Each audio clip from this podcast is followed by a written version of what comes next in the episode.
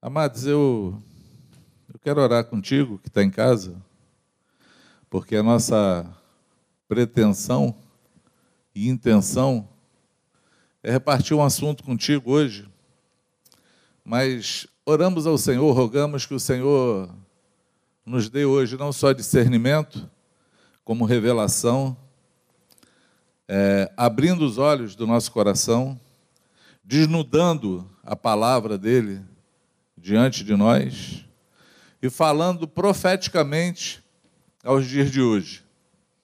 Então, a cada vez que ouvimos o Senhor, né, e repartimos a palavra do Senhor, existe no nosso coração esse desejo que a palavra seja rema, profética, que ela despedace é, julgo e tire peso dos ombros, que ela venha de forma é, como ela foi enviada, sem que volte vazia, ela venha produzindo seus frutos. Então eu rogo ao Senhor nesse momento, que o Espírito Santo, aquele que dá vida à palavra, porque a letra ela mata, mas o Espírito vivifica, é o que Paulo declarou. Então, Senhor, que a vida da palavra viva venha sobre nós na manhã desse dia. Senhor, que as cortinas dos bastidores Senhor, da tua vontade, do teu poder, da tua voz para o dia de hoje, sejam abertas hoje diante de nós e que possamos, em nome do Senhor Jesus, interagir contigo, receber de ti e ter o coração motivado, ardendo em chamas pelo poder do Espírito, para que nos faça nos locomover, nos sairmos dos nossos lugares, Senhor incendiarmos, Deus, essa nação, a nossa volta, a nossa casa, e colocarmos para fora, Pai, todo espírito do mal, todo espírito das trevas, toda sombra, Senhor, toda dúvida, tudo aquilo que rouba fé, tudo aquilo que rouba alegria, tudo aquilo que rouba esperança, Senhor, seja hoje despedaçado, destruído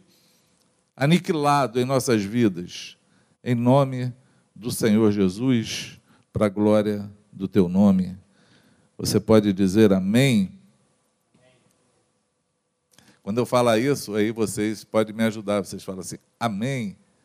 É, são três falando amém, e você pode também digitar o teu amém aí, para dizer que você está assistindo a live, não está só com o telefone ligado, não é não? Eu, é um dia desses, há um tempo atrás, eu ouvi alguém dizer sobre um milagre de Jesus que não teria nenhuma importância. Era um milagre inútil. Foi assim que um pastor falou. Aquele milagre da transformação da água em vinho aquele primeiro milagre de Jesus. No dia que eu ouvi isso, eu fiquei assim muito confrontado, né, pela pela coragem e a falta de temor de alguém falar que o Senhor fez alguma coisa que não tenha tido sentido nenhum valor. Porque o Deus que se moveu nessa terra, tudo que ele fez tem um significado, tudo que ele fez tem um motivo, e tudo que ele fez tem um ensino. Desde a anunciação, desde a profecia da vinda dele, ao seu nascimento, à sua morte, à sua ressurreição, e, a, e ser assunto aos céus, nada foi feito sem valor. E aí eu fiquei pensando na beleza desse, desse momento, desse primeiro milagre de Jesus. Quantos ensinamentos nós tiramos dele?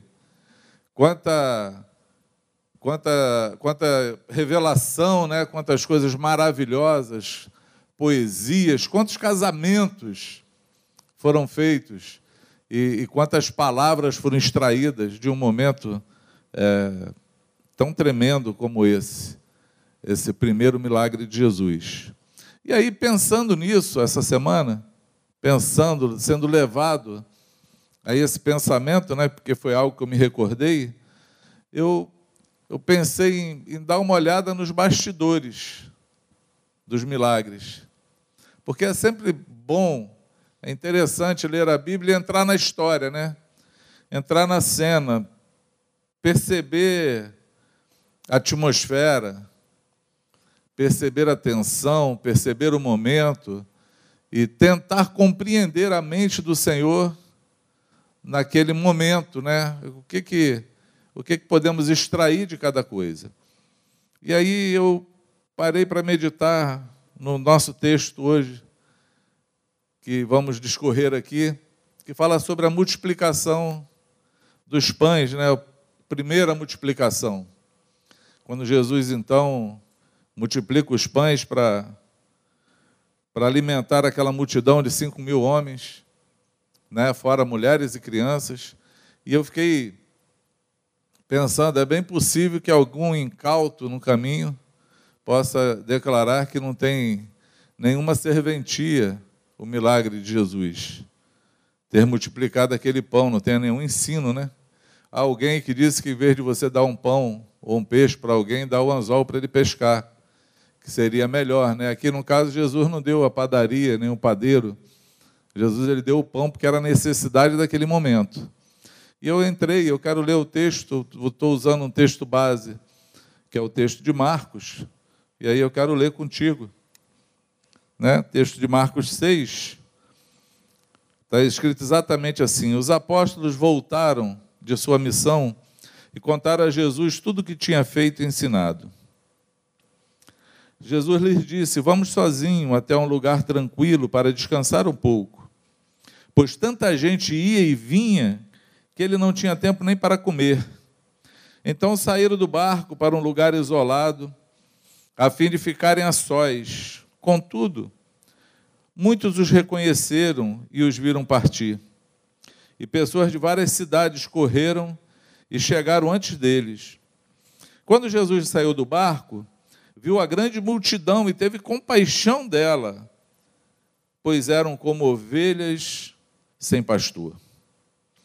Então começou a lhes ensinar muitas coisas. Ao entardecer, os discípulos foram até ele e disseram: Este lugar é isolado, já está tarde. Manda as multidões embora para que possam ir aos campos e povoados vizinhos e comprar algo para comer. Jesus, porém, disse: Providencie vocês mesmos alimento para eles. Precisaríamos de muito dinheiro para comprar comida para todo o povo, responderam. Quantos pães você tem? perguntou ele. Vamos verificar. Eles voltaram e informaram cinco pães e dois peixes. Então Jesus ordenou que fizessem a multidão assentar-se em grupo em grupos na grama verde. Assim eles se sentaram em grupos de cinquenta e de cem. Jesus tomou os cinco pães, os dois peixes, olhou para os céus, abençoou. Então, à medida que ia partindo os pães, entregava aos seus discípulos para que os distribuísse ao povo. Também dividiu os peixes para que todos recebessem uma porção.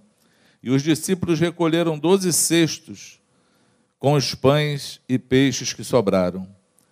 Os que comeram foram cinco mil homens. Esse é o texto de Marcos, eu estou lendo na versão NVT, que fala dessa história. E aí eu entrei no contexto da história, e eu acho que ela tem muito a ver conosco, ela tem muito a ver, tem tudo a ver com é, as nossas vidas no dia de hoje ela tem tudo a ver com o nosso momento. Ela é um texto que fala de mim e fala de você. Por quê? Porque é um texto que tem uma atmosfera muito interessante. É, se você for ler o, o, contexto da história, está em, em Marcos 6, é, em Lucas 9, em Mateus 14, em João 6 também, os quatro evangelhos falam desse milagre. Todos os quatro evangelhos, eles apontam para o milagre que Jesus fez. É algo que eles acharam relevante, porque não são todos os milagres do Senhor que estão contidos em todos os evangelhos, mas esse aqui, especificamente, Está. Todos acharam interessante falar dele. E é um, um momento assim, eles encontram Jesus e Jesus tem aquela boa notícia e a má notícia. Quem já ouviu falar isso? Tem uma boa notícia para te contar e tem uma má notícia também. Era esse o momento que eles estavam. Por quê? Porque os discípulos foram enviados, Jesus enviou os seus doze discípulos. E eles voltaram felizes, alegres, com a boa notícia. Senhor, os espíritos, eles nos sujeitam e vão embora. As enfermidades se sujeitaram a nós e foram embora. Foi um momento mágico, um momento que o Senhor pegou os seus discípulos e enviou para que eles fossem de casa em casa, para que eles pudessem ir aonde Jesus não poderia, para que eles começassem é, a, é, o curso deles, né? entrassem no curso do aprendizado de Jesus, que eles não teriam só que estar ouvindo o Senhor, nem, nem se regozijando aos seus pés, nem gozando da sua presença todo dia, nem vendo os seus milagres e maravilhas, e sendo ali aqueles, aqueles amigos, aqueles discípulos que estão andando com ele, para simplesmente ficar iluminados pela luz do Senhor. Jesus, então, no primeiro envio, ele fala para os seus discípulos para eles irem, para eles entrarem nas aldeias, para eles baterem na porta, e Jesus está dando uma mensagem: que o meu chamado para a tua vida não é só para que você fique andando comigo, você precisa ir e anunciar e fazer o serviço que eu te chamei para fazer. Vão batendo de porta em porta. A porta que abrir, vocês entram e declara paz sobre aquele lugar. Se ninguém abrir a porta para você, você sacode a poeira dos pés e vai para outra. Você não para, não, não, não, não recua porque alguém te resistiu ou porque alguém não te recebeu. Continua fazendo aquilo que eu te chamei. Eu fico imaginando, eu nunca eu nunca tinha parado para pensar nisso, né? Mas imagina nesse tempo, hoje, nós enviamos alguém, fazemos evangelismo na rua, e aí quando nós vamos para a rua, alguém sabe o que está fazendo. Nós estamos anunciando Jesus que todos conhecem. Nós estamos falando é, de uma fé que pode transformar pessoas. Nós temos é, a certeza e a fé de que nós podemos orar no caminho com alguém que encontrarmos e, e essa pessoa ser curada, expulsar um demônio, e alguém talvez se converter, recebendo a palavra da fé e abrindo os olhos. Para a gente isso é comum fazer, mas para esses doze homens não. Eles estavam andando para falar de um homem que andava junto com ele, que não tinha morrido, não tinha ressuscitado ainda, só estava lá, era um deles, e batendo de porta em porta para entrar. Eu imagino um olhando para a cara do outro, Zé, e falando assim: e agora? Ele mandou, nós vamos, mas como é que é isso? Fazer o quê? a timidez e a incerteza do envio foi algo, a primeira coisa que eles tiveram que vencer. A segunda coisa foi a vergonha. A terceira coisa foi eles se encherem de fé para cumprir aquilo que Jesus mandou eles fazerem. E é engraçado, é tremendo, na verdade, a alegria que eles voltam daquele lugar. Eles voltam falando que eles viram coisas que eles ainda não tinham provado. Os demônios foram expulsos por eles. As enfermidades se sujeitaram a eles e sumiram da vida das pessoas. Eles vieram muito, muito felizes. Estão contando a boa notícia para Jesus e eu imagino o coração do Senhor se alegrando e falando assim: é isso aí, vamos nessa. Mas junto com essa notícia, chega uma má notícia. Chega a notícia de que João Batista tinha sido degolado. Primo de Jesus, o profeta que anuncia é, o caminho do Senhor, a voz que clama no deserto, aquele que batizou Jesus, chega então a notícia que ele tinha morrido. Está no texto de Mateus, fala sobre isso. Mateus 14, 12, 13 diz: Os discípulos de João vieram levar o seu corpo e o sepultaram. Em seguida foram a Jesus e lhes contaram o que havia acontecido. Logo que Jesus ouviu a notícia, partiu de barco para um lugar isolado a fim de ficar só. As multidões, porém, descobriram para onde ele ia e o seguiram a pé, vindas de todas as cidades. Mateus, então, ele coloca essa outra notícia que Marcos não tinha escrito, mas esse era o momento assim: Jesus recebe uma boa notícia e recebe uma má notícia. Faleceu alguém. Faleceu alguém da sua da sua confiança, não, da sua família. Faleceu alguém da sua estima, faleceu alguém que ele isso, tá bom. Faleceu alguém eu estou aqui interagindo com o telefone e está dando.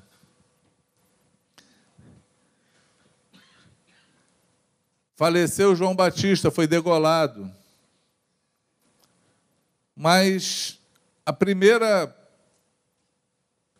primeiro movimento de Jesus foi vamos procurar um lugar isolado. Jesus queria ficar sozinho. Você já teve esse sentimento quando você recebe uma notícia ruim e, e quando você está assim, nesse teu momento de notícias boas e notícias ruins e cansado? Jesus fala assim: vamos procurar um lugar isolado para ficar e descansar. Porque o texto de Marco diz que todos procuravam, eles não tinham tempo nem para comer. Eles não tinham não conseguiam nem comer. E aí, quando Jesus chega no seu lugar, ele encontra uma multidão de pessoas esperando, e a palavra diz: a Bíblia fala que Jesus teve um sentimento, ele teve compaixão. A palavra compaixão, se compadecer, eu acho que a melhor tradução para ela seria sentir a dor do outro. Eu acho que essa é a melhor tradução para uma compaixão. Foi isso que Jesus teve. Ele olhou e ele se compadeceu daquela multidão, porque eram ovelhas sem pastor. Elas estavam desesperadas, em busca de alguém que pastoreasse ela, de alguém que desse uma direção, de alguém que pudesse orar, compartilhar, e embora ele estava exausto, querendo ficar sozinho, né, num momento de, de, de muita tensão para Jesus com Deus seus discípulos, mas disse que ele teve compaixão e ele se esforçou. Ele ficou com eles, sentou e começou a ensiná-los. Começou a mostrar o caminho. Isso fala comigo, isso fala contigo. Esses bastidores fala conosco, por quê? Todos nós queremos ser frutíferos, multiplicar, ser usados pelo Senhor, queremos fazer muitas coisas, né? Talvez muitos de nós tenhamos essa necessidade de ver os pães multiplicar. Mas existe todo um caminho, existe todo um percurso feito, existem decisões a serem tomadas, existem ações a serem executadas, existem coisas na nossa vida que nós temos que estar na mesma linha com o Senhor para podermos viver a nossa vida no dia chamado hoje. E aí nada melhor do que olhar para o Senhor e ver que a tristeza, a dor de perder alguém, o cansaço, a exaustão de muito trabalho, não foram maior do que a compaixão do coração de olhar para, o, para os homens e ver que eles necessitavam de um pastor. Você já parou para pensar nisso? Porque nós queremos muito nos parecer com Jesus. Nós falamos muito sobre Jesus. Nós baseamos a nossa fé naquele que nos chamou para esse envio dos doze, não para viver simplesmente à sombra das suas asas, ou iluminados pela sua luz, ou agraciados pela sua presença, mas aqueles que foram chamados para trabalhar, porque o chamado de Jesus para todos nós tem sempre um envio.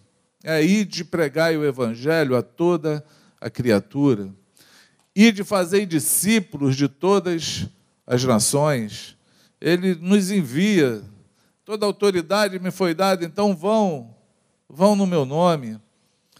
Nós somos chamados no vinde para se conectar, para se limpar, para se fortalecer, para aprender dele, de ser manso e humilde, mas para poder ir e fazer aquilo que ele nos chamou fazer, a fazer. Todos nós fomos comissionados, tanto eu, quanto você, quanto todo aquele que recebeu a graça do Senhor, foi chamado para repartir essa graça. De graça recebeis, de graças dai. Você recebe de graça, mas de graça também você oferece. Você recebe sem pagar, mas você também oferece sem querer receber. Nada em troca. Por isso, de graças recebeis, de graças dai. Então, nada pôde impedir Jesus. As dificuldades não impediram Jesus. A tristeza não impediu Jesus. O cansaço não impediu Jesus. Nada foi motivo para parar o Senhor. Ele está nos ensinando. Ele está nos ensinando. Porque se nós pararmos para perceber as ações, tanto de Deus Pai, como do Deus Filho, nós podemos olhar que em cada coisa ele nos ensina. Essa semana eu conversei com um homem, e é um assunto que a gente sempre conversa. Quando a gente fala sobre arguir, sobre perguntar, né? sobre dar oportunidade de alguém se arrepender, sobre que o motivo é sempre o outro e não a nós. Nós usamos o exemplo de Deus quando busca Adão. Adão peca, e Adão e sua esposa. E aí Deus procura Adão: Adão, cadê você? E Adão fala: Eu estava nu, me escondi. Aí, quem te falou que tu estava nu? Por um acaso, tu comeu do fruto que eu falei para você não comer? É interessante isso, por quê? Porque o único motivo dessa arguição de Deus com Adão só tem dois motivos. Um é dar uma oportunidade para Adão se arrepender. A outra, nos ensinar como fazer. Porque ele tinha visto, ele sabia, ele conhecia todas as coisas, ele sabia inclusive onde Adão estava. Ele podia falar: Ei, sai aí atrás da moita, já te vi. Tu vai se esconder de mim aonde? Atrás desse arbustozinho? Pô, se liga. Nada disso. Então, o Senhor ele nos ensina. Então, quando nós olhamos para esse cenário, amados, tanto eu quanto você temos que aprender alguma coisa. E se temos que aprender alguma coisa, temos que aprender com Jesus. E se você hoje está parado, preso, angustiado, temeroso, é, triste, porque recebeu uma má notícia, porque perdeu alguém, porque está muito cansado, por conta das dificuldades. Se alguma coisa tem te parado, eu queria te falar: você está olhando para o lugar errado, você está olhando para as circunstâncias, está olhando para o momento da tua vida, você está olhando para você mesmo, menos olhando para Jesus. Porque quando nós olhamos para Jesus, dá até vergonha. Quando nós olhamos um quadro onde eles não tinham tempo para comer, onde a multidão acossava eles, aonde chega uma notícia de uma morte, aonde tudo vem ofuscar aquela beleza daquela alegria de ter andado e visto os milagres acontecendo. Nada disso parou Jesus, nada disso pode me parar, nada disso pode parar você. Você compreende o que eu falo? Amém? Obrigado, Ziel. Obrigado, Keila. Então, nada pode nos parar. Nada pode nos parar. Uma outra coisa que é interessante nesse texto é que em João, João tem uma outra percepção que não está escrito nos, nos outros evangelhos. João fala assim, João 14, 12, 13 diz assim: Os discípulos. Não. Perdão, João 6, 5, 9. Jesus logo viu uma grande multidão que vinha a seu encontro. Voltando-se para Felipe, perguntou: Onde podemos comprar pão para alimentar toda essa gente? Disse isso para pôr Felipe à prova, pois já sabia o que ia fazer. E aí Felipe responde: mesmo que trabalhássemos vários meses, não teríamos dinheiro suficiente para dar alimento a todos. Então um de seus discípulos, André, irmão de Simão Pedro, falou: Aqui tem um rapaz com cinco pães de cevada e dois peixes. Mas que adianta isso para tanta gente? Essa é a prova da fé. É engraçado que João diz que Jesus ele estava provando a fé dos seus discípulos. Para para pensar, raciocina comigo. Entra na cena, entra na história, mas entra na tua história. E faz uma comparação da história com a tua história. E percebe quando é que Jesus prova a nossa fé. Porque tudo que acontece Pode ser uma prova. Tiago fala que nós deveríamos nos alegrar, deveria ser um grande motivo de alegria o passarmos por provações. Porque o Senhor, Ele prova quem Ele quer aprovar. E ali Jesus estava fazendo a prova com seus discípulos. Ele saiu daquela daquele cenário da morte de João Batista e, e aí ele olha assim e fala assim: agora eu vou provar a fé desses discípulos. Quem eram esses discípulos? Aqueles que foram e não só viram Jesus fazendo milagres, mas eles eles foram e viram os milagres acontecendo através da vida deles. Não era agora mais nenhum discípulo começou a andar sem, sem ter nenhuma experiência com Jesus. Eles, estavam, eles foram experimentados. Eles bateram de porta em porta. Eles viram o milagre acontecendo.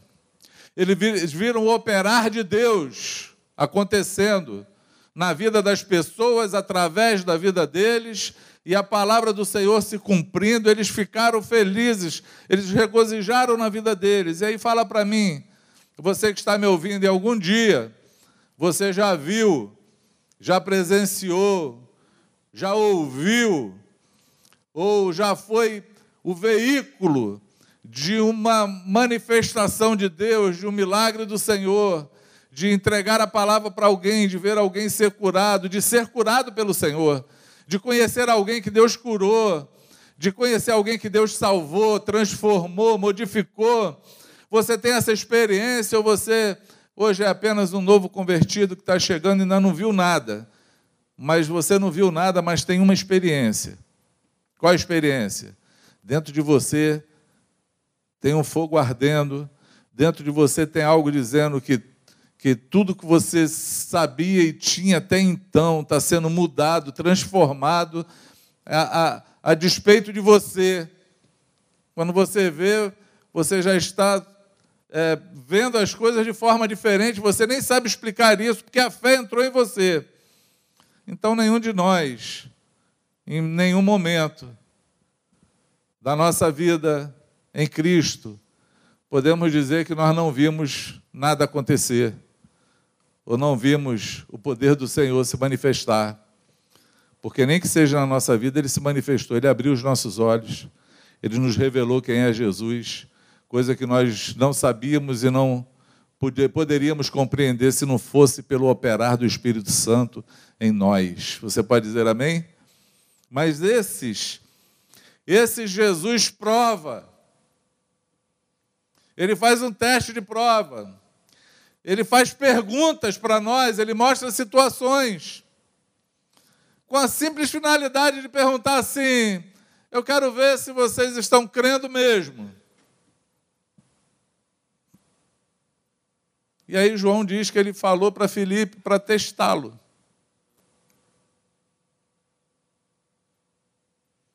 Mas é impressionante ver a resposta dos discípulos. Talvez nesses dias de hoje que você está me ouvindo seja a tua.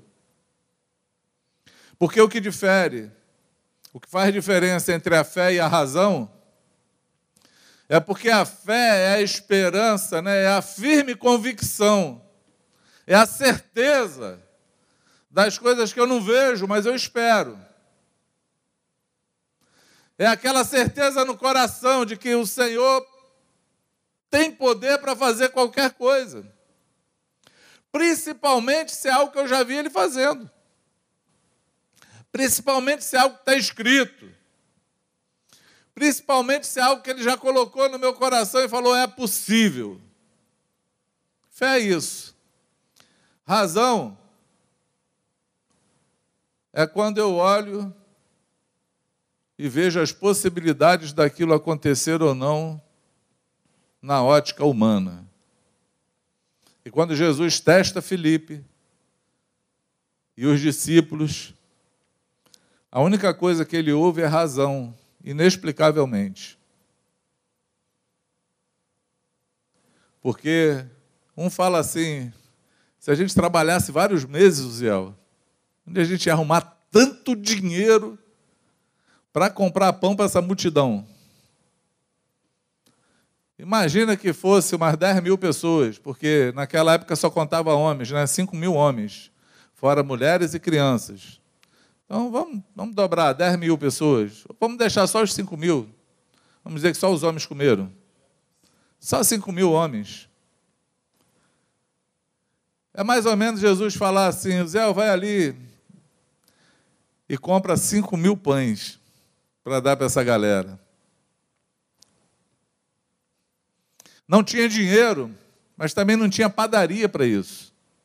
Eles também falaram: onde a gente vai arrumar também tanto pão para comprar, gente?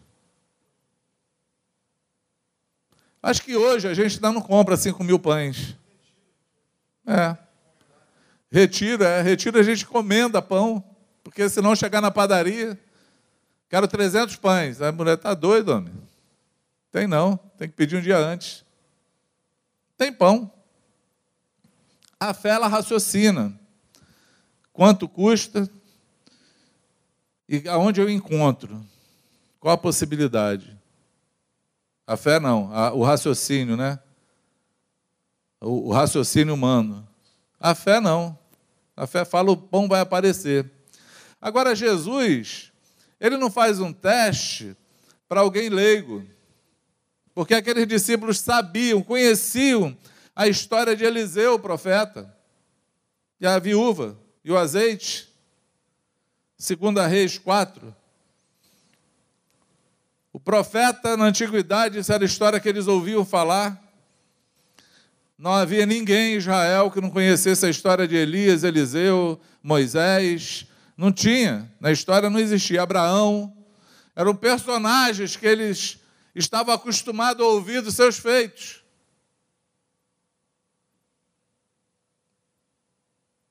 Eles conheciam a história que um dia uma mulher viúva estava devendo muito, e aí Eliseu perguntou para ela: O que, que você tem? Ela falou: Só tem uma botija de azeite. Falou: Então arruma um monte de vasilha, pede vasilha para a vizinhança toda, enche a casa de panela. E depois tu pega essa vasilha e vai enchendo todas as panelas e a mulher encheu todas as vasilhas e o azeite só parou de sair daquela botija quando não tinha mais nenhum vasilhame para encher. Eles já tinham, eles conheciam o milagre da multiplicação. Eles conheciam. Mas não só eles conheciam, como nós conhecemos. Nós conhecemos a história de Eliseu, nós conhecemos a história de Jesus, nós conhecemos a história de muitas pessoas que já viveram esse milagre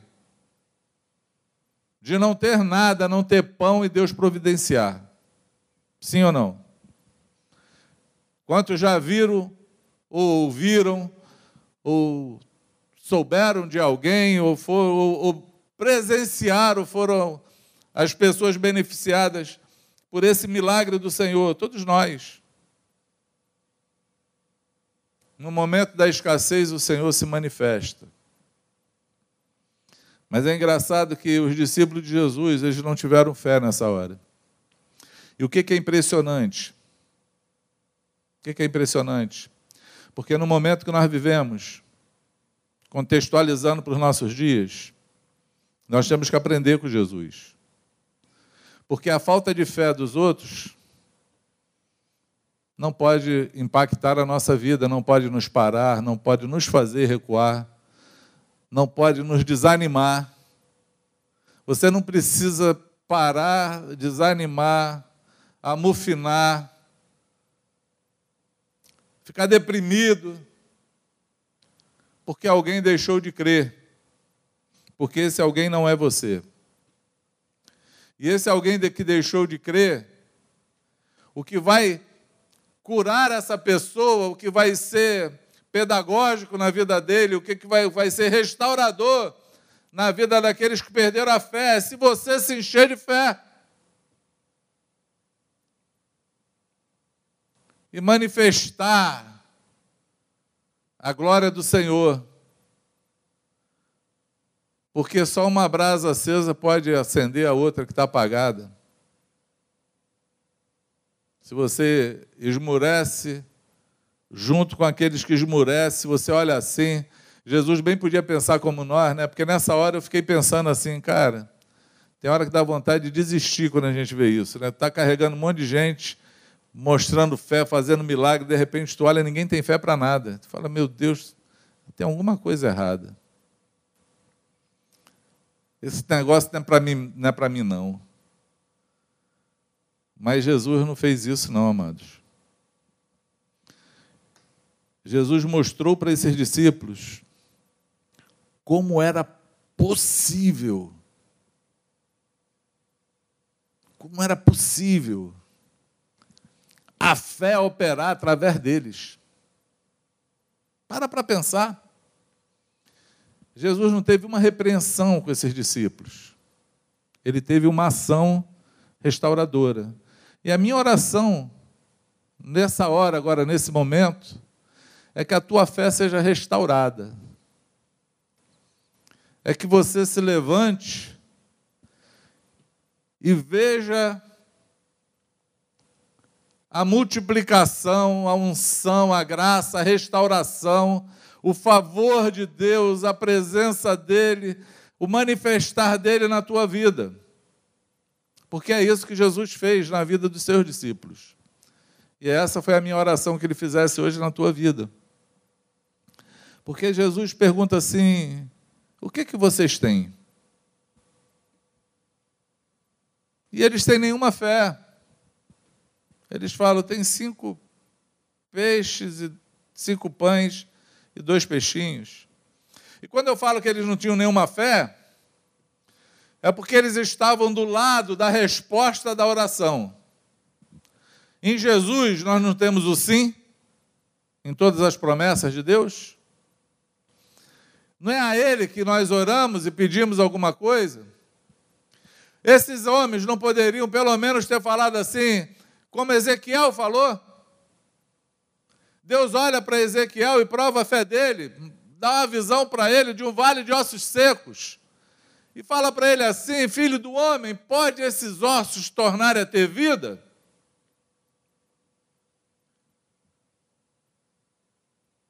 Ezequiel Nele, ele não tinha fé nenhuma. Para ele, era impossível.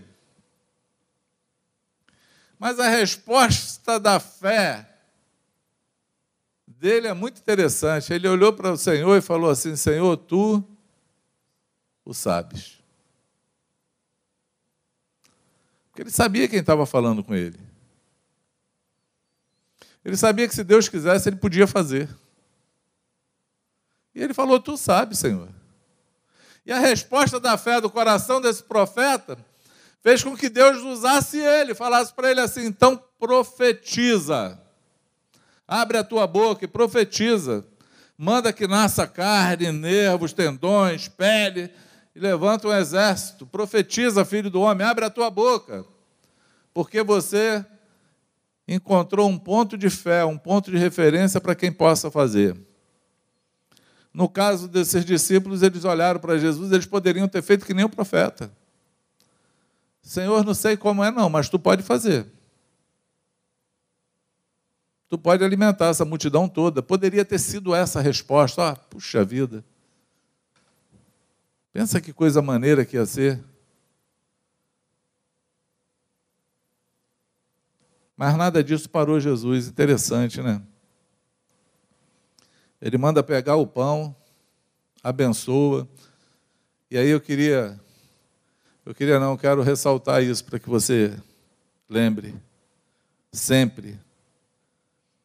A primeira palavra de Jesus foi: alimenta vocês a multidão.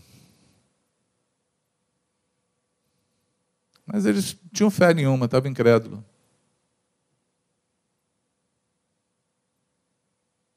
Jesus foi lá, pegou o que eles tinham. O que, que vocês têm aí? Abençoou e deu para eles e falou: distribui aí. Eu, por muito tempo, eu pensei, eu acho que é porque a gente via aqueles desenhos, né? Jesus orando e os pães vão multiplicando assim, fica aquele montão de pão. Eu por muito tempo acreditei assim. que os pães multiplicaram e eles foram pegando e dando os pães que multiplicaram. Mas não foi assim, não. Jesus deu cinco pãezinhos na mão deles, dois peixes. Partiu no meio e falou assim: distribui aí. E aí eles foram dando, brincando de fazer milagre, né? Eles iam dando e o pão crescia. Deve ter sido assim. Aí eles partiam, davam e o pão Oh, gente, o pão não acaba. E não acabava nunca o pão. E sobejou doze cestos cheios ainda, de pão e peixe. Quem alimentou a multidão?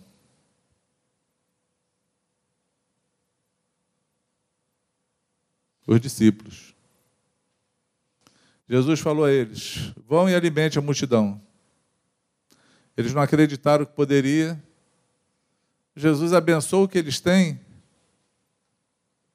e manda eles alimentarem de novo a multidão. Mas aí eles vão e abençoam a multidão e o milagre se dá na mão deles. Eu queria te falar hoje, em nome do Senhor Jesus, com toda a convicção que eu tenho no meu coração e fé, que se teus olhos abrirem na manhã desse dia, se as cortinas da revelação se abrirem diante de você, você vai saber, entender que o que você tem dá para abençoar muita gente. Que o Senhor vai fazer multiplicar a tua graça, a tua força, o teu ânimo. Ele vai multiplicar o teu dinheiro, os teus recursos. Ele vai multiplicar o alimento, o pão do céu que você recebeu Jesus, o pão que nós partimos na ceia, que falamos que é o corpo de Cristo, ele vai multiplicar através da tua vida, você vai ser o multiplicador do reino. Você vai alimentar multidões que estão aí desesperadas, cansadas, aflitas, como ovelha sem pastor. E o Senhor conta contigo, porque desde o começo ele te chamou para alimentar essa multidão. E não é a falta de fé tua, não é o teu raciocínio lógico, não era o medo que te parou, que pode te prender se a fé entrar no teu coração hoje, você se levantar e obedecer aquilo que o Senhor falou, porque o que Ele já te deu já está abençoado em você. Nada pode roubar, nada pode tirar aquilo que Deus te deu e te abençoou. E você vai ver um monte de milagre acontecendo através da tua vida, das tuas mãos, da tua voz, dos teus recursos, do teu empenho, do teu fôlego de vida que você tem. O cansaço não vai te parar, a depressão não vai te parar, nada vai te impedir de fazer com que o Senhor seja manifestado através de você nos dias chamado hoje. Amém? O que que você tem? Eu eu não sei qual é a tua capacidade. O que que você tem hoje? Qual o dom que Deus te deu? Qual o recurso que ele colocou na tua vida? Eu não sei. Cada um de nós tem algo diferente.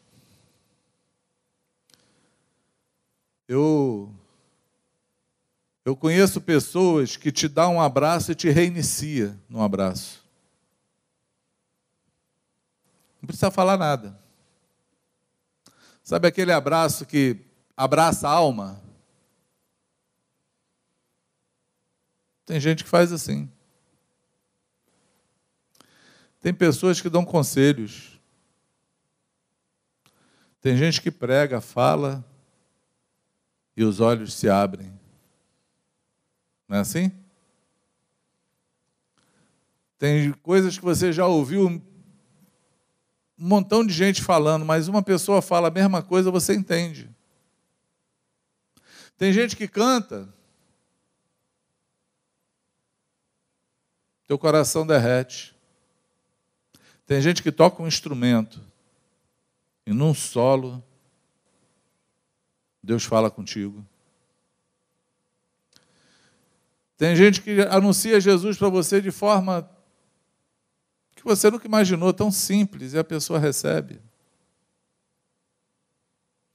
Tem gente que é abençoada com recursos. Esses dias eu, eu passei, vi uma experiência dessa acontecendo. Eu vi um irmão ser enrolado, perder um carro, ludibriado,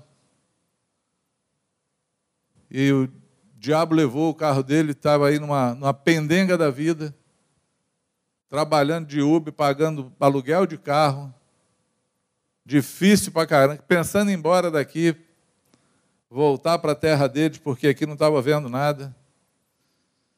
E eu falei para ele: calma, tenha paciência. Deus tem um caminho para vocês. E vi os bastidores dessa história, muito interessante. Encontrei um irmão com um carro sem parado, porque ele não precisava mais, comprou para trabalhar, mas deram, a empresa deu um carro para ele trabalhar, o dele ficou na garagem. Veio a pandemia, ele não pagou as prestações. Aí perguntou para mim como é que ele fazia para poder resolver o problema do carro.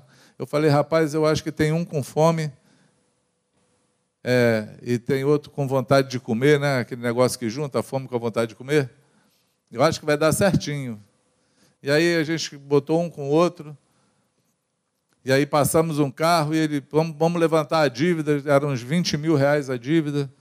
E aí, na hora de levantar para fazer uma negociação, a financeira ofereceu pagar 5 mil e morrer a dívida.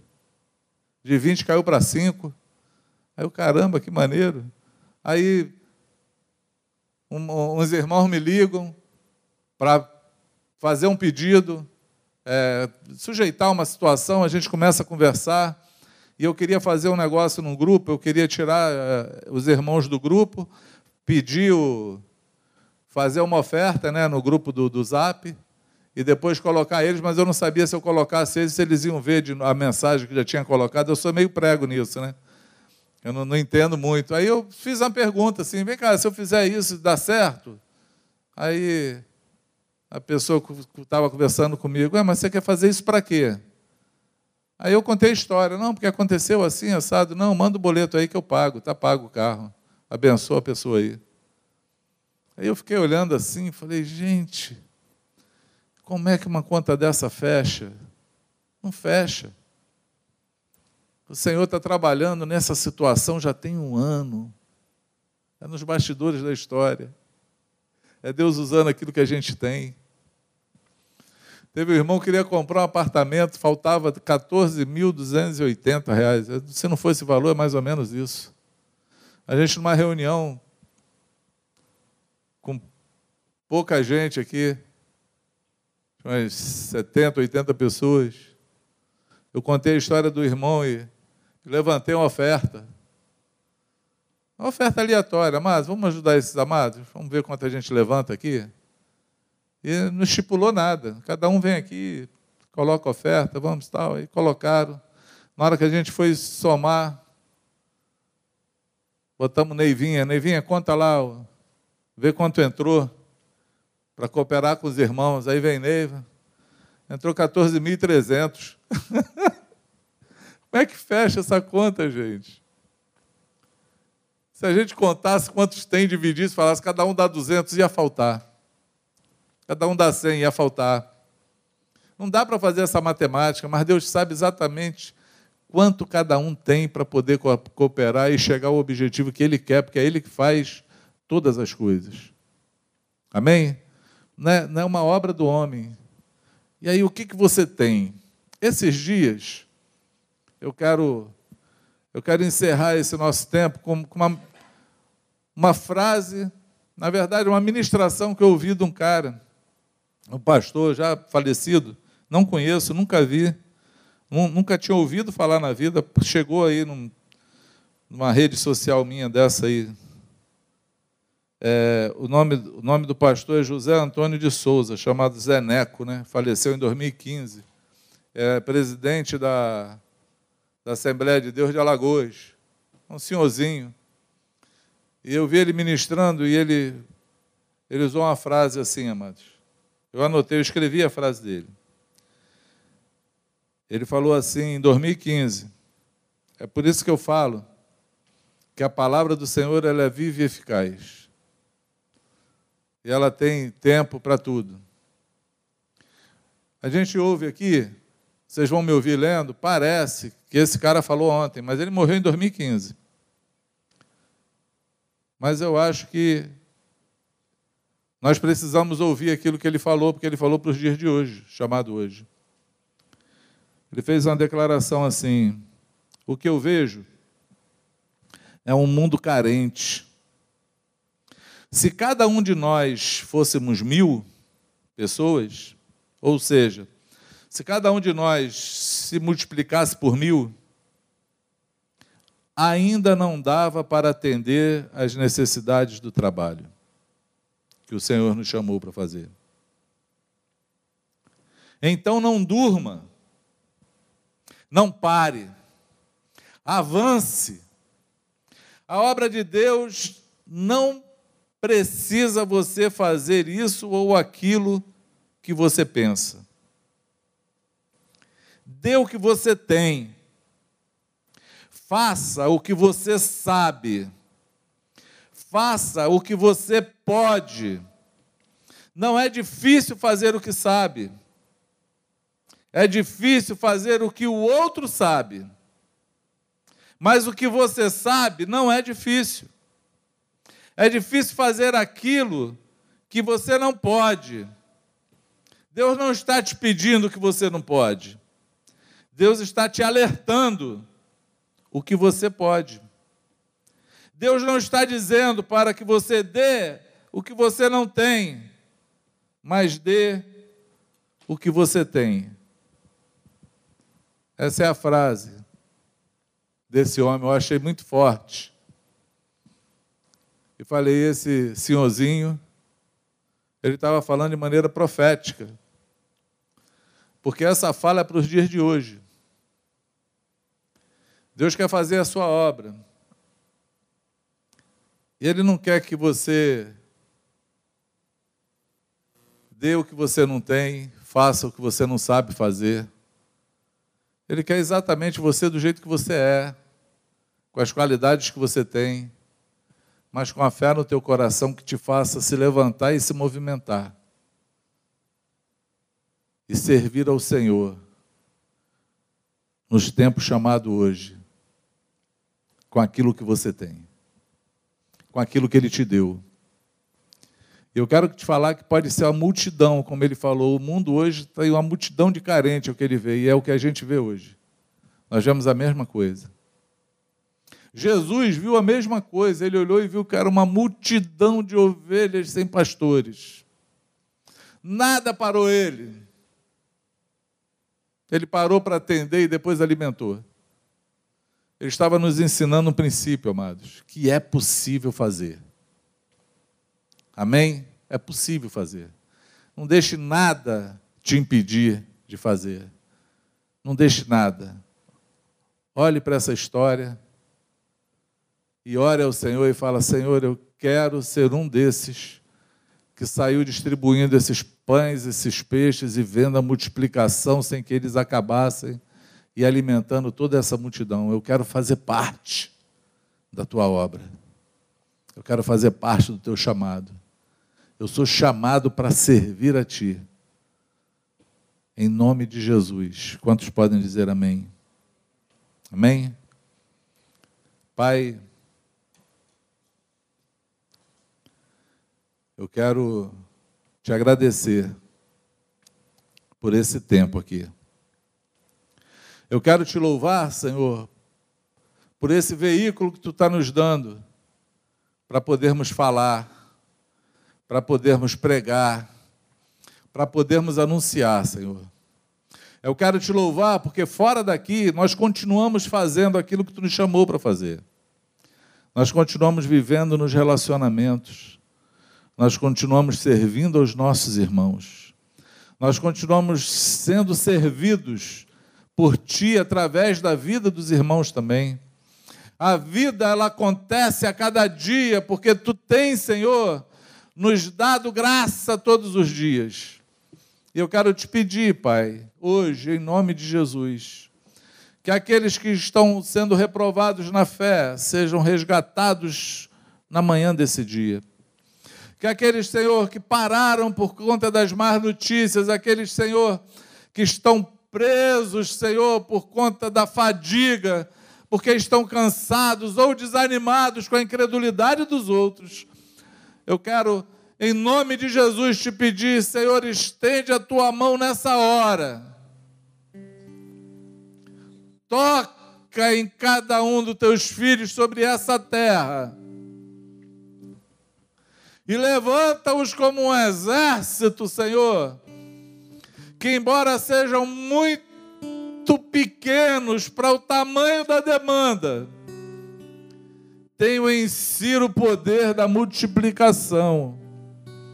De cada um, Senhor, valer por mil, dez mil e alimentar quantos forem necessários, porque é aquele que dá, Senhor, a graça, os dons, o fôlego de vida, o favor, é aquele que faz com que ela permaneça até cumprir o propósito. Queremos ser, Senhor, aqueles que alimentam, Senhor, a fome e a sede do coração dos homens, teu, do pão da vida, do pão do céu. Nos levanta, revigora a força, coloca Coloca, Senhor, um espírito inabalável dentro de cada um. Coloca para fora toda incredulidade. Nos ensina hoje de forma pedagógica, como tu fez naquele dia com os teus discípulos. Não foram reprovados, foram reanimados. E viram que era possível fazer. Dá essa certeza hoje. Descortina hoje esses olhos. Levanta hoje em nome de Jesus aqueles que foram vitimados pelo caminho. Para que a cada dia tua igreja seja fortalecida, cheia da graça cheia do teu espírito, em nome de Jesus. Em nome de Jesus. Amém.